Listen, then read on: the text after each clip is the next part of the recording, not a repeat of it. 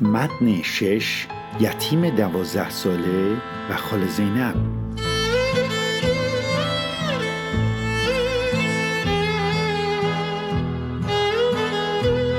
در متن قبل خواندیم که محمد دوازده ساله بعد از شیوع وبا در مشکان والدینش را از دست داد و به کلی یتیم شد.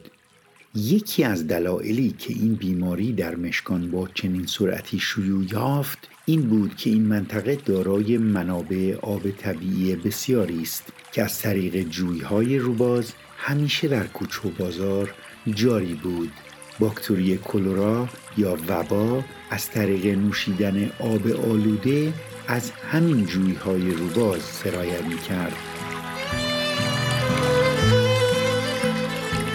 مشکان در دامنه کوه بلندی است و 2200 متر از سطح دریا ارتفاع دارد.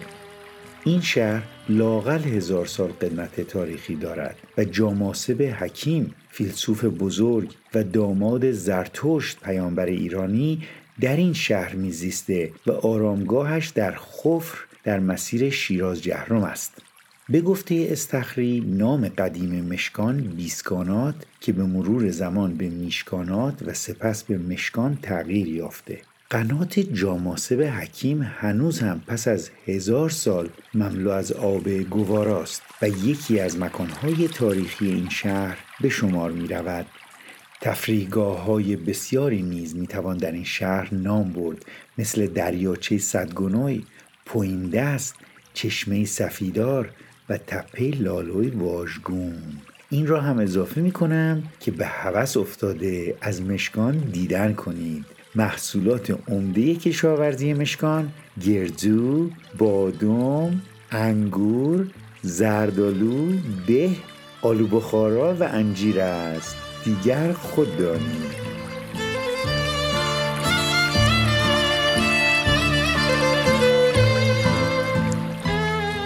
منزل مشت قاسم در سرازیری یکی از این تپه ها بوده و جوی آب نسبتا عریضی از جلوی این منزل میگذشته باکتری وبا از طریق سبزی هایی که در هنگام کاشتن با کود انسانی آلوده می شده به وسیله همین جوی های روباز به مشکان سرایت کرد. وقتی کشاورزان ده بالادست به وبا آلوده شدند این بیماری با جریان آب به مشکان و دهادهای پایین دست رسید و اهالی قافلگیر شدند. این است که سپهری می‌گوید آب را گل نکنیم. در فرودن است انگار کفتری می‌خورد آب. یا که در بیشه دور سیره پر می‌شوید. یا در آبادی کوزه پر میگردد. آب را گل نکنیم. شاید این آب روان می رود پای سپیداری تا فرو شوید اندوه دلی. دست درویشی شاید نان خشکیده فرو برده در آب. آب را گل نکنیم. مردمان سررود آب را می‌فهمند. گل نکردندش. ما نیز آب را گل نکنیم.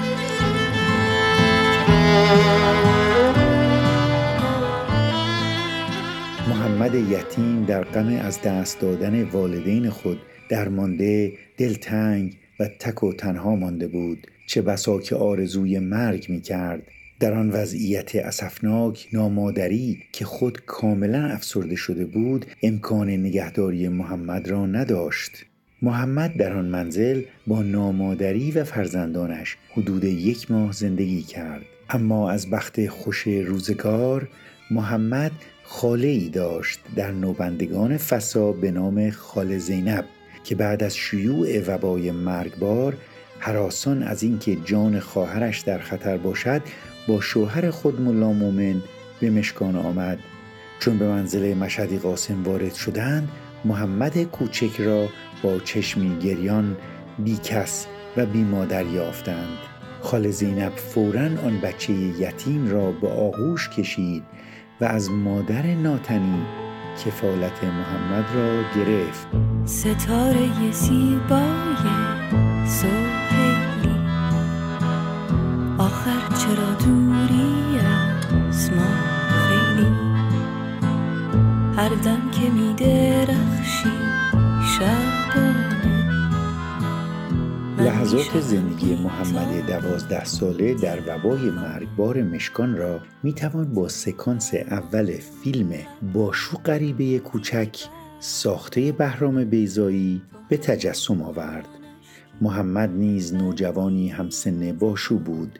در این فیلم باشو در بمباران هوایی در خرمشهر خوزستان ناگهان والدین خود را از دست می دهد و از ترس و وحشت بیش از حد بی اراده شروع به دوندگی و فرار می کند. بهرام بیزایی با چیر دستی و خلاقیت خاصی در طی فیلم و لحظات حساس زندگی باشو سایه مادرش را که زنی عرب و سیاه چهره بود به طور ناملموس از عالم بالا جلوی باشو پدیدار می کرد تا پسرش را به سوی زندگی سعادتمندانه راهنمایی کند. اگر یادتان باشد در متن صفر به این رابطه ناملموس میان افرادی که در عالمهای مختلف در تسلسل حیات وجود دارند اشاره کردیم. در این فیلم می‌بینیم که روح باشوی عرب، سنی و سیاه چهره چگونه با روح سوسن تسلیمی، سفید چهره، ایرانی، مازندرانی و شیعه دوازده امامی با قوه عشق و محبت آمیخته شد. بیزایی نشان می دهد که روح انسان با قوه عشق آبیاری می شود و از خورشید خداوند تشعشع می گیرد نه ملیت می شناسد نه نژاد می داند نه دین می فهمد نه سن و سال منبع روح انسان خداوند یکتاست و از نور او منور در این فیلم مادر باشو هرگز پسرش را ترک نکرد و با اینکه باشو توانایی رویت مادر را نداشت در کوچه و بازار و بیابان و مزرعه مغناطیس روح مادری او را هدایت می کرد. در حین بمباران مادر وسیله نقلیه‌ای برای رهایی باشو از وضعیت مهیا کرد و راننده را نگاه داشت تا باشو را سوار کند. به نظر باشو این کاملا یک حادثه اتفاقی بود اما بیزایی نشان می دهد که عالمهای دیگر نیز هست و مادر با مغناطیس احساسات پسرش را راهنمایی می کند باشو سوار خودرو شد اما از بهشت برینی که در شالیزار مازندران منتظر او بود خبر نداشت.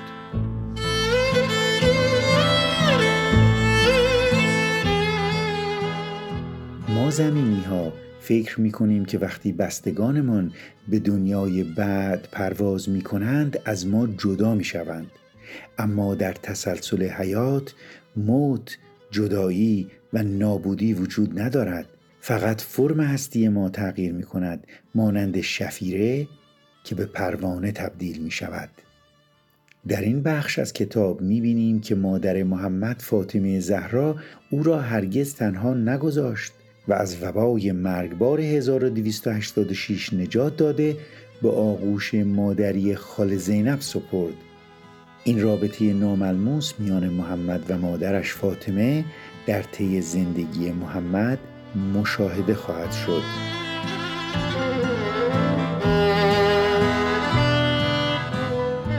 بعد از این جریان محمد حدود پنج سال در نوبندگان در آغوش خال زینب و ملا مومن زندگی کرد و تا آخر عمر از مهر خاله ممنون بود. یاد او را گرامی می داشت و بچه ها و نوه های خاله را با عشق و محبت عمیقی دوست می داشت. تو همان لبخندی بر لبانم.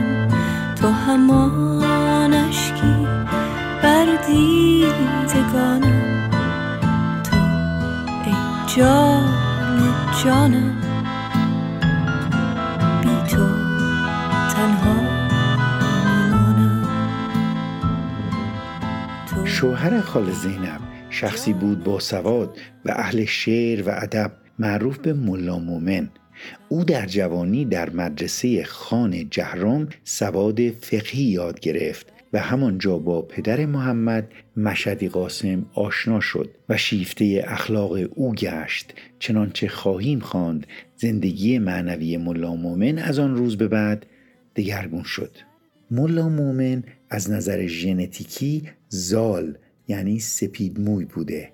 اصطلاح پزشکی زال آلبنیس می باشد در مورد خصوصیات ژن زالی و قوه های ماورایی این ژن که فردوسی توسی در شاهنامه خود در وصف زال و پسرش رستم برای ما ایرانی ها سروده ما را به این اصل کنجکاو می کند که ژن زالی چه قوه های بارزی دارد و ما از قهرمانان این حماسه چه چیزهایی باید یاد بگیریم.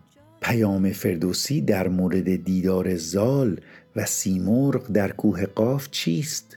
فردوسی چه عرفانی از کهکشان داشت که قوه نهفته ژن زالی را چنین توصیف کرد که مهرت آمد در دل مهمانی شادمان و خندان و مستانه کردی تو در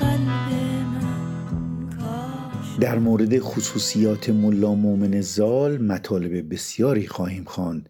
اما نگارنده معتقد است که اقلیت نژادی محرومیت اجتماعی و نگاه نامطلوب نجات پرستی و متعصبامیز اهالی ملا مومن را در کودکی گوشگیر و منزوی کرد که برای بقای خود تلاش بیشتری کند سواد بیاموزد سفر کند به خدمت اهالی نوبندگان قیام کند و از تعصبات و موهومات زمانه دور بایستد روحش شاد.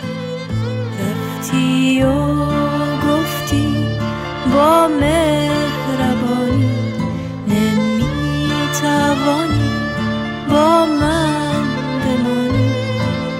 تو ای جان جانم